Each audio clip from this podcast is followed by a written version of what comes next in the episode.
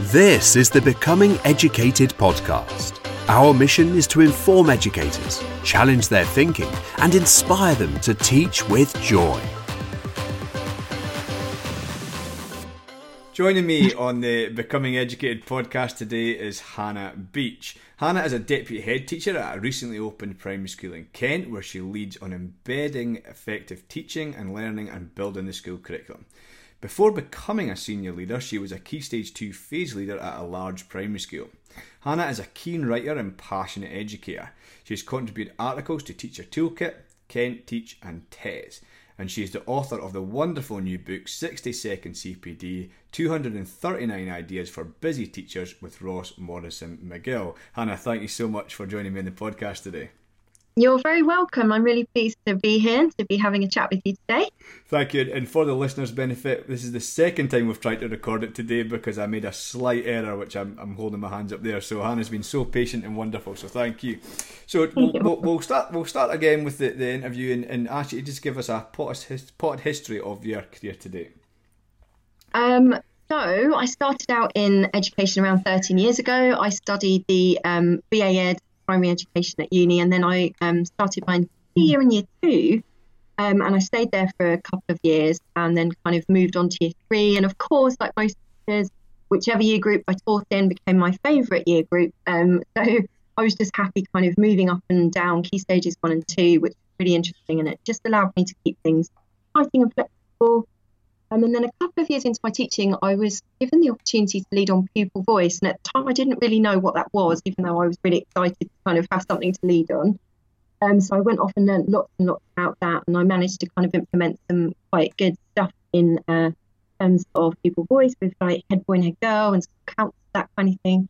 And then eventually that led to me leading on well-being and involvement. And I started studying um, people engagement using the Ferre Laevers' Wellbeing of Involvement Scales and um, exploring flow in learning and, and deep learning states. And after a few years of leading on that, that led me on to leading teaching and learning across the school. Um, time goes on, you know, I led some phases and year groups along the way, and then I moved into deputy headship about two and a half years ago, um, which I'm really loving. It's such a fun and exciting role, and it just keeps me very, very busy.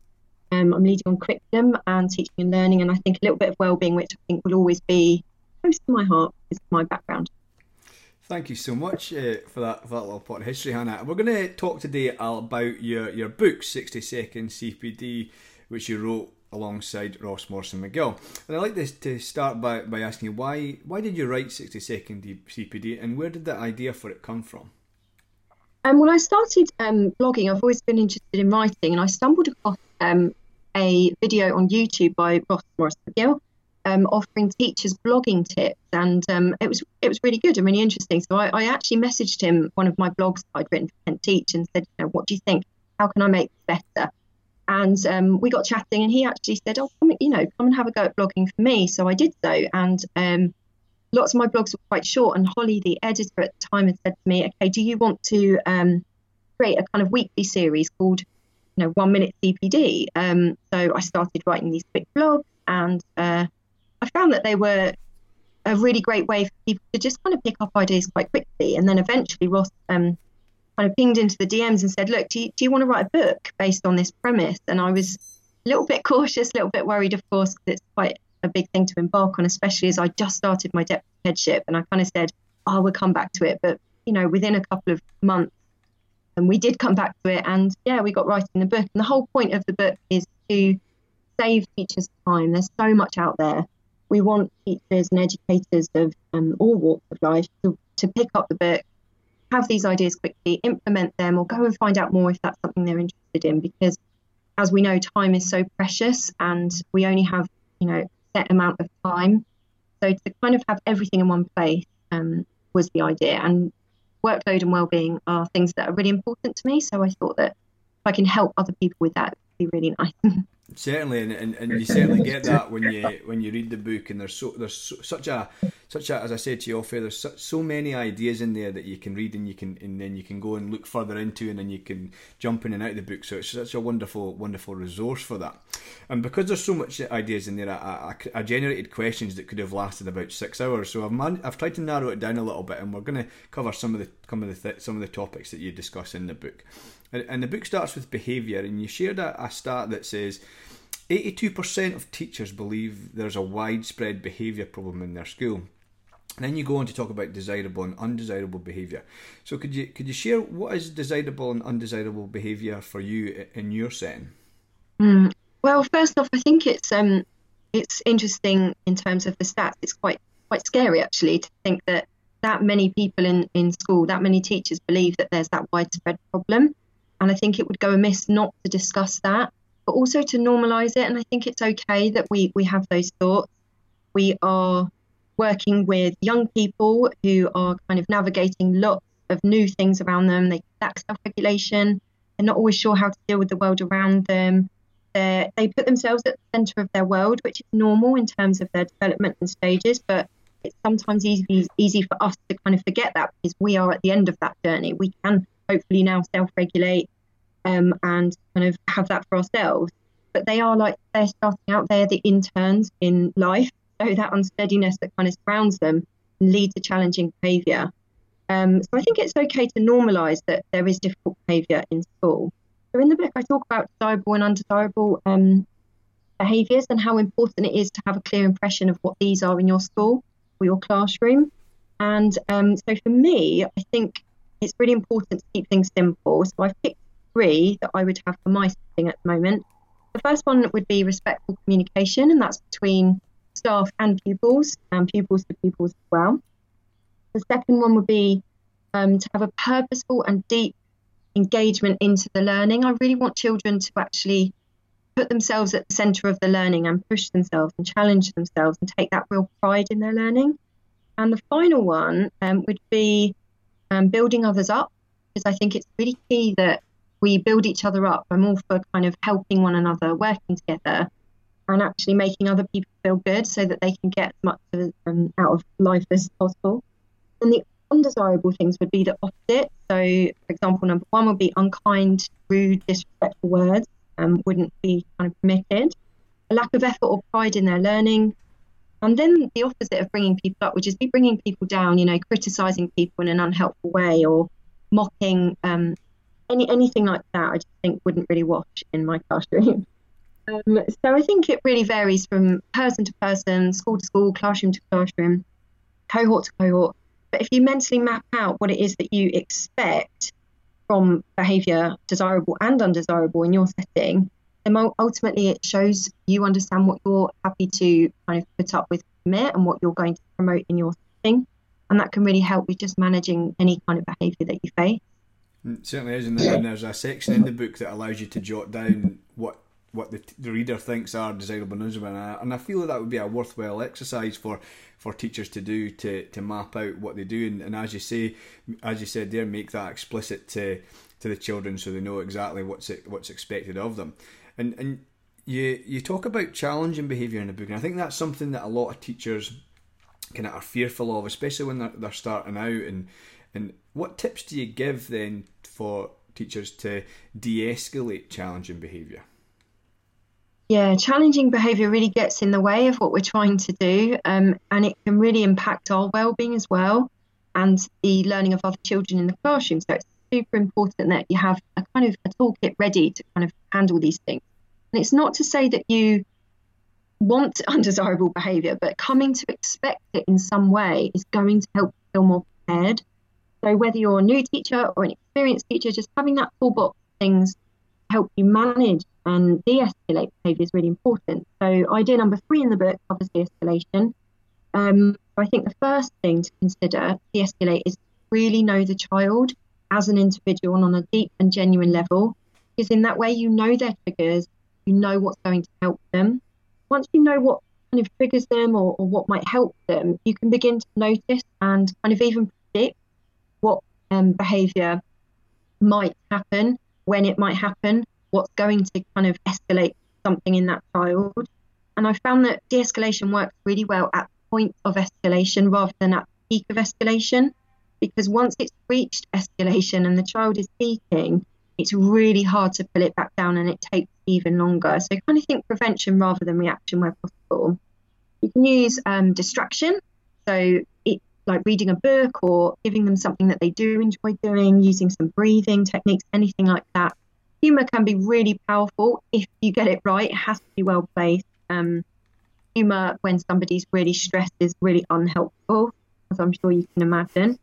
Um, saying unhelpful things like calm down, you know, that, that's not going to work. But giving children time and space to de escalate and allowing a real amount of time because often children can re escalate. So you think that they have calmed down, everything's now fine in 10 minutes.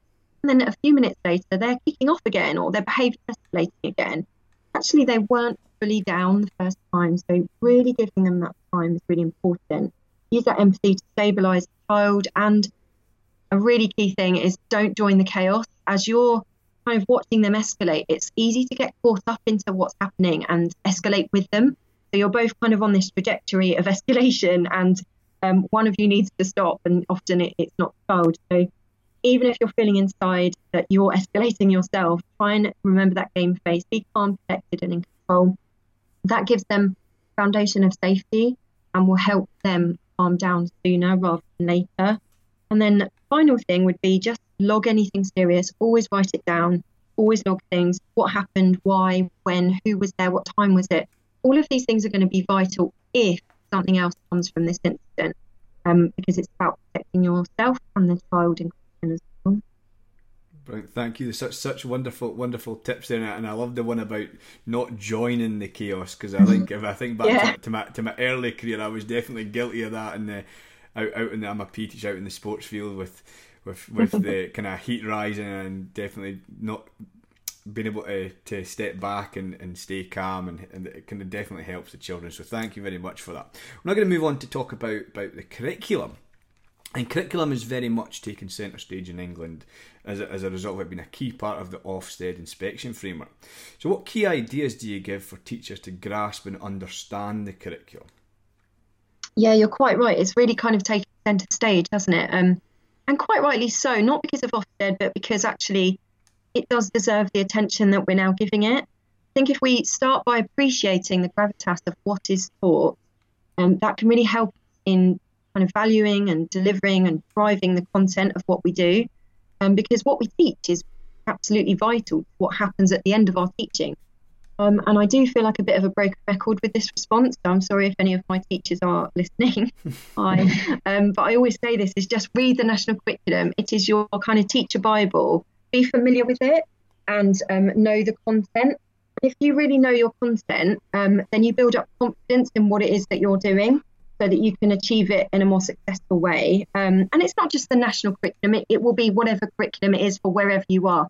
And that will be your school curriculum as well. Know what it is that your school wants you to achieve because you are part of a puzzle in your classroom. You're not in isolation. So knowing what's happened before you and what's coming next really helps you to shape the piece of your puzzle successfully to ensure that um, the pupils gain the knowledge that is deemed relevant in your context and that they they have that readiness about them so they can move on ready as possible. Certainly, and, and a lot of the a lot of the, a lot of the sorry, well, I just echoed there. So sorry, I'll try again. A lot of the, the discussions and discourse that's happening around the curriculum is this idea of a knowledge-rich curriculum. Could you speak to that the idea of a knowledge-rich curriculum?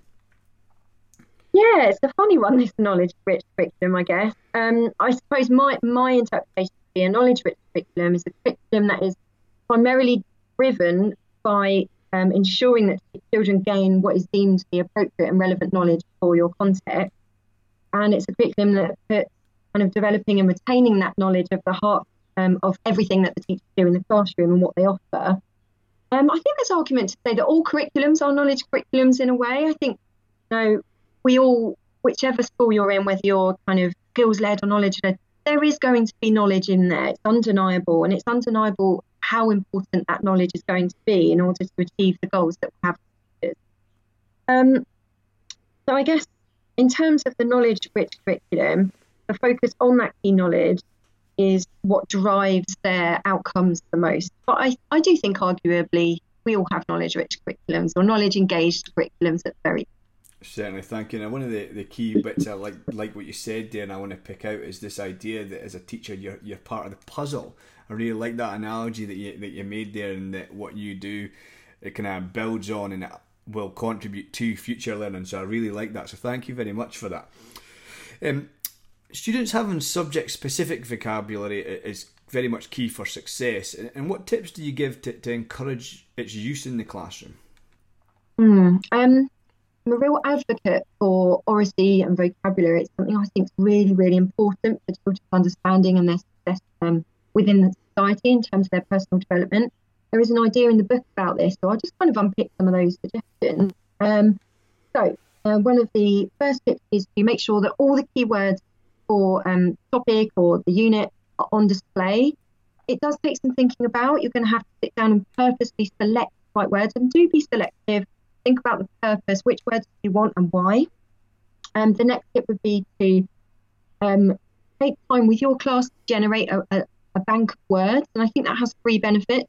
So the first benefit is that you get some great words on a list from the children and from yourself.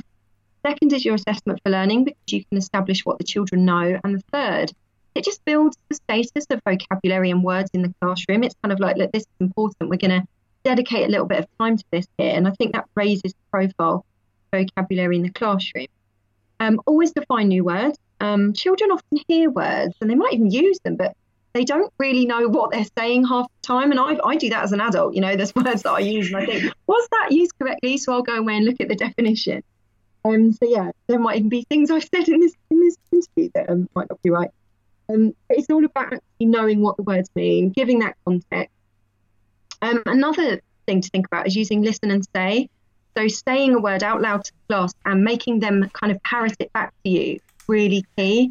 They may never have said that word out loud. They might have read it, they might have heard it, um, they might understand it, but they may never have said that word from their mouth. And I think actually, if we can help them pronounce it and say it, it's going to make those deep connections to that word overusing new words is a really good idea. I know lots of people use the idea of having like a word of the week and they kind of drill that word in. And then eventually that, that word can become part of your classroom dynamic and your dialogue that you just have in your classroom. That's a really good one.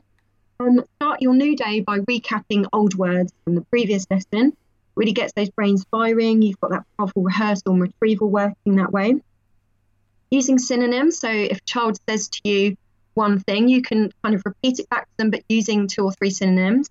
And so, for example, maybe an early years example, but if they said, Oh, I'm really cold, you might say, Yeah, I'm really chilly too. It's freezing, isn't it?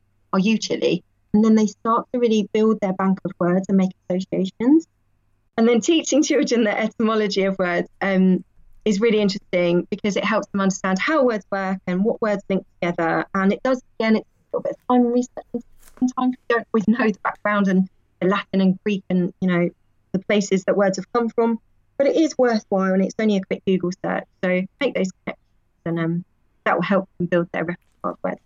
It certainly doesn't it, and it builds that their academic academic register, if you like, and, and we all know the, the, the statistics of, of children coming from middle class backgrounds compared to disadvantaged backgrounds and the amount of words that they, they know as they come up. So it's important that we do spend a lot of time giving them the giving them the, the language and giving them the vocabulary that they need to be successful.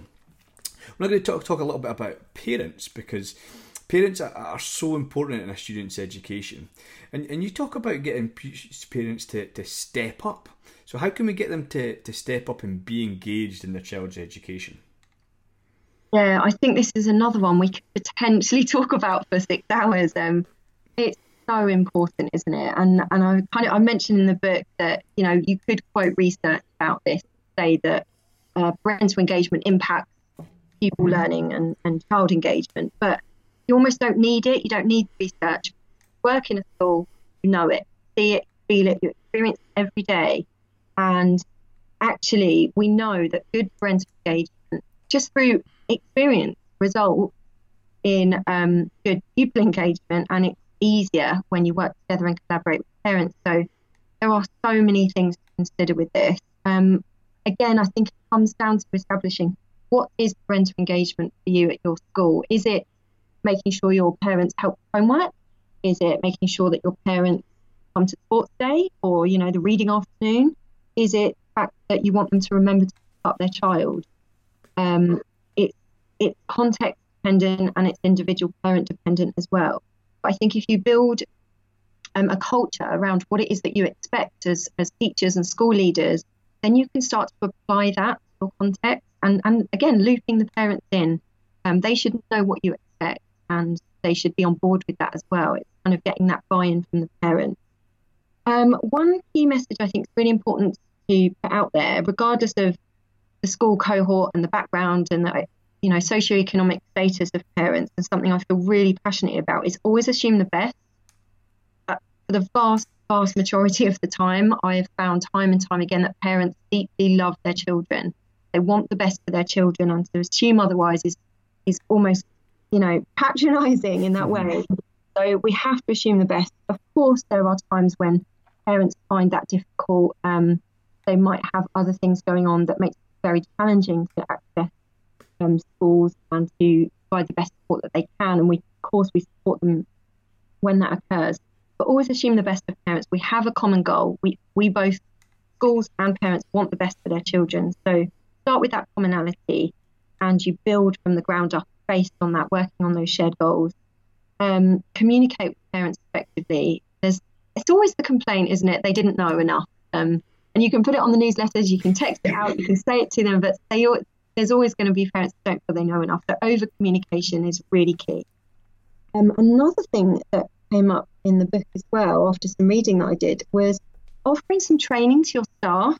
It kind of assumes that we all know as teachers, we come from uni and we all know how to manage, support, guide parents, talk to them. We don't we don't always know.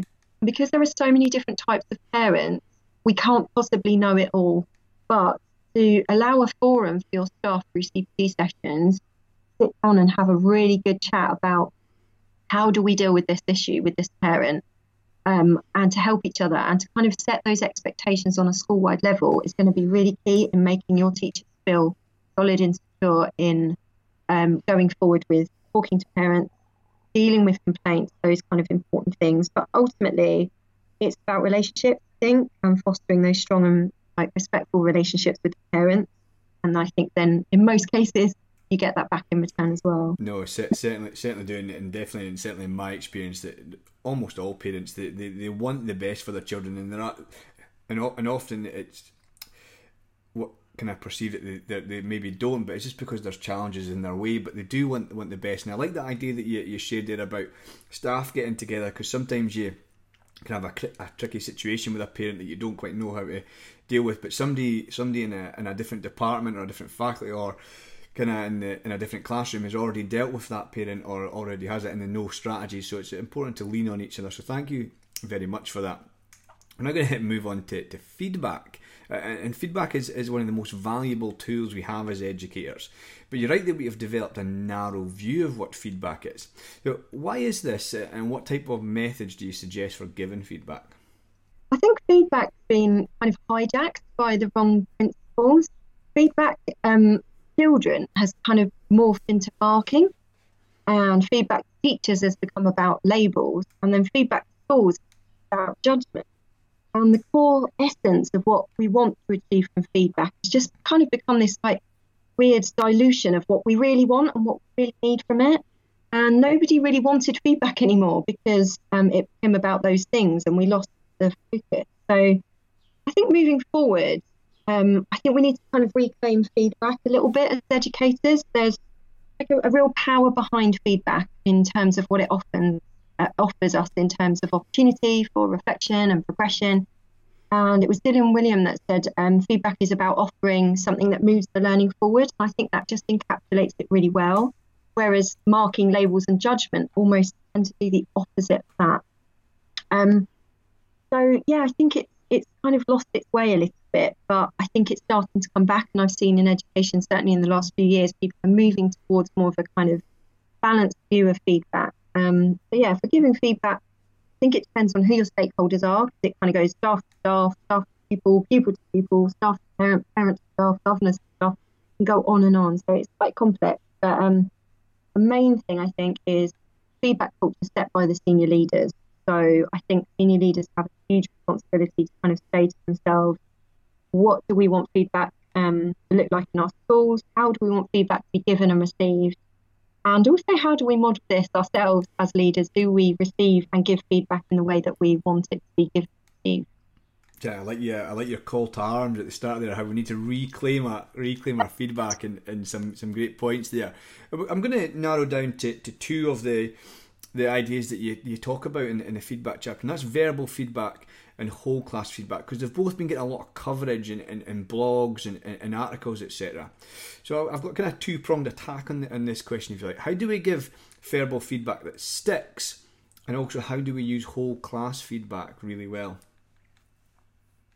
Okay, um, so verbal feedback that sticks is really important. Otherwise, we're just kind of throwing feedback into the wind and off it goes, and we feel we've done our job, but nothing's really been done with that feedback. So think um, it's really key to make sure that our feedback had an impact. One of the ideas in the book is, is giving feedback, and it's basically summarized around the notion that you repeat the feedback in very simple terms. You have one bit of feedback that provides an opportunity for a marginal gain.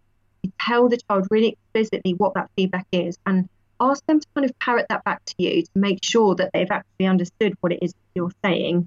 And then once you know that the child has got that feedback, um, allow them the time and space or support if need be to achieve it. And then the important bit is to go back and check. It sounds really obvious, but the opposite is easy to do. You kind of drop feedback and go to somebody else, drop some more feedback, and actually just calming back around what you've suggested and just checking that they've got it is going to be the next step in whether they actually achieved something from your feedback or not. If it's something they didn't initially do, um, the likelihood that they're going to do it the next time is, is quite slim. So you have to kind of go over these things over and over again and double check. So giving that kind of explicit instruction and being really clear is a small step for them kind of gaining what they need to achieve. Brilliant, and then so, uh, whole class, yes, whole class feedback. Yes. Yeah, whole class feedback. Sorry. Um, so this is something a few schools are really embarking on, and I think it's going really well out there. I've, read some great blogs about it, and we've started it a couple of years ago at our school as well. Um, it just means that you're not kind of spending hours marking and not all these colourful pens. It's actually just a case of really checking through the lesson and at the end of the lesson what's been achieved, and then taking that and using that at the start of the next lesson to build on and move forward. A bit like Dylan Wiliam was saying about, you know, feedback that moves and progresses the learning forward. Having a quick look at the book, making some keynotes on what it is you want the children to mainly reflect on, giving that kind of dedicated time to respond to that feedback, and then making sure that they can articulate themselves what it is that they need to do next. Um, I think that saves teachers time and it's really useful on a whole, whole class level as well. Certainly, and it definitely helps us reclaim our reclaim our feedback and and ma- manage our manage our workload effectively and and you kind of you cover that really really well in the in the book. So thank you there. And kind of important to feedback as well is this idea of celebrating success. So how important is celebrating success throughout the year, uh, and how does this help maintain great relationships? Yeah, this this idea does come up in the rapport and relationship chapter of the book um, as well. I think it's really easy to just roll through the year, through the curriculum. You've got your assessments coming up You've got your content to get through. There's all this coverage. Um, and actually, it would be easy just kind of whiz through the year term to term without slowing down and celebrating anything. There's a real place for celebration, I think, in classrooms. Um, I think if we celebrate children's achievements and actually think on a staff level as well, let's kind of include the adults in that as well. It's fair. It's fair because it, it helps them feel appreciated and it motivates them. And again, it links into that value of building people up. Um, if they've taken the time to do something really well, why don't we ever take the time to slow down and say, this is amazing? And if they've written, a, if they spent two weeks writing something and it's finally finished, um, it's really tempting to close the book and move on to the next big write. Um, stop, take, take a lesson and really embed what's gone well. Talk about it, share it, celebrate it, um, so some of the tips that I've put in the book um, for the idea about this are giving children a bit of free time. although time is precious in the classroom, and I do know there's a lot to get through, and we can't possibly squeeze it all in, just a little bit of free time to children gives them that recognition for their hard work. Says to them, you know, I hear you, I see that you've been working hard, and in response to that, we're going to share that time together. And don't don't use that time for yourself, but you know, join them, celebrate that time with them. Um, you can put on a little surprise, which is so lovely to watch. It's, it's actually how nice is that? Put on a surprise for class. You know, they come in and it's like it doesn't have to be long, but we've now got 10 minutes of this and it's going to be really lovely and this is for you. And you can just see the joy in the room when this happens and you can see the impact and it is worthwhile. And celebrating their big accomplishments. So, for example, like I said, with a big write, make sure it is a big deal. If you've asked them to do something big, then make a big thing of it. Um, and hopefully that then inspires them to do that again in the same in the same vein and then share their homegrown successes. Lots of children do things outside of school. Their talents might not lie in the core curriculum. It might be that they are fantastic at football or sport or swimming, or they've been taking part in dance or a hobby. Share that with the class. Have that collective celebration together. You are a team, and that really helps foster that relationship. It's all about that long game think the successful relationships require that appreciation and celebration. I know I'm motivated when I feel appreciated and valued at work. Same for kids as well, I think. It's, it certainly is, and I like how you you mentioned there about recognising things outside of outside of the, the core curriculum. I, I teach physical education, and, and so many children come to us and they share about their exploits and karate and kayaking and snowboarding and, and all the wonderful things. And I think it's very important, as you said, there to celebrate that with the class and, and applaud them on their on their work because they might, they might not have achieved anything in school, but the achievements outside of school are, are, are, as, are as weighty and as, as, as outstanding as they are in school. So thank you for recognising that. We're coming kind of towards the end of the, the interview kind of section in Hannah. We're going to cover one last topic, and it's a topic that, that I really, really, really, really enjoy talking about, and, and it's teaching and learning. And, and you mentioned that teaching and learning are often said together, but you're right that they're not the same thing. Why will understanding what learning is or isn't be beneficial for teachers? Yeah, um, really key actually. We we just we kind of twin them up, don't we? We're like teaching and learning, teaching and learning, and they always come in the same sentence. That's not to say they're not connected, like twins. You know, they they are connected, um, but teaching about learning isn't worth much at all if teaching without learning isn't worth much at all without, you know, sorry, that's gone a bit wrong. sorry. Okay. So they're obviously connected because teaching without learning isn't worth much at all. And then learning without teaching is just prolonged and quite fruitless. You're not going to just have learning without any good teaching. So I think there's that kind of power in separating them. Just tackle one at a time because they're so big, so complex, and they are the main thing of what we're what we're all doing. We're here to teach and we're here to create learning.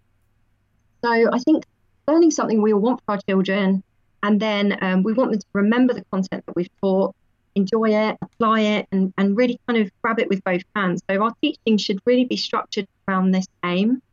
So if we know what um, pupils need, if, if they need regular recaps of their learning, if they need really good modelling and explanations that are clear and concise instruction, then we should use that in our teaching to kind of produce the outcome of learning.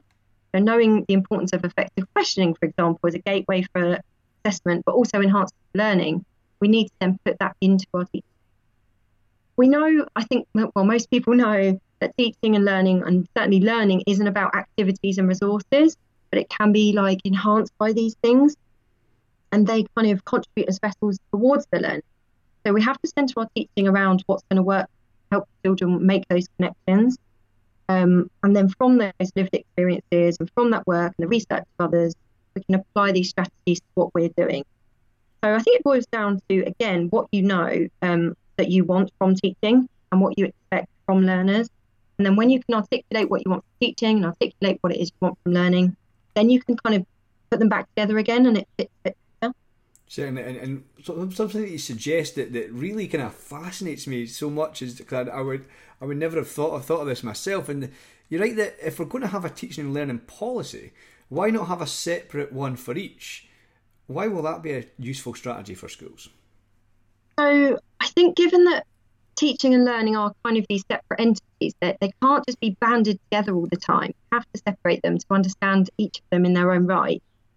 It seems weird that we've then kind of chucked them together on a teaching and learning policy. Um, so I think building teaching policy, and in fact, I'm going to rebrand it a little bit as a teaching agreement, because I think it, it should be an agreement about a collection of people that work together, not something that's thrust upon staff, um, is going to be useful for the teachers.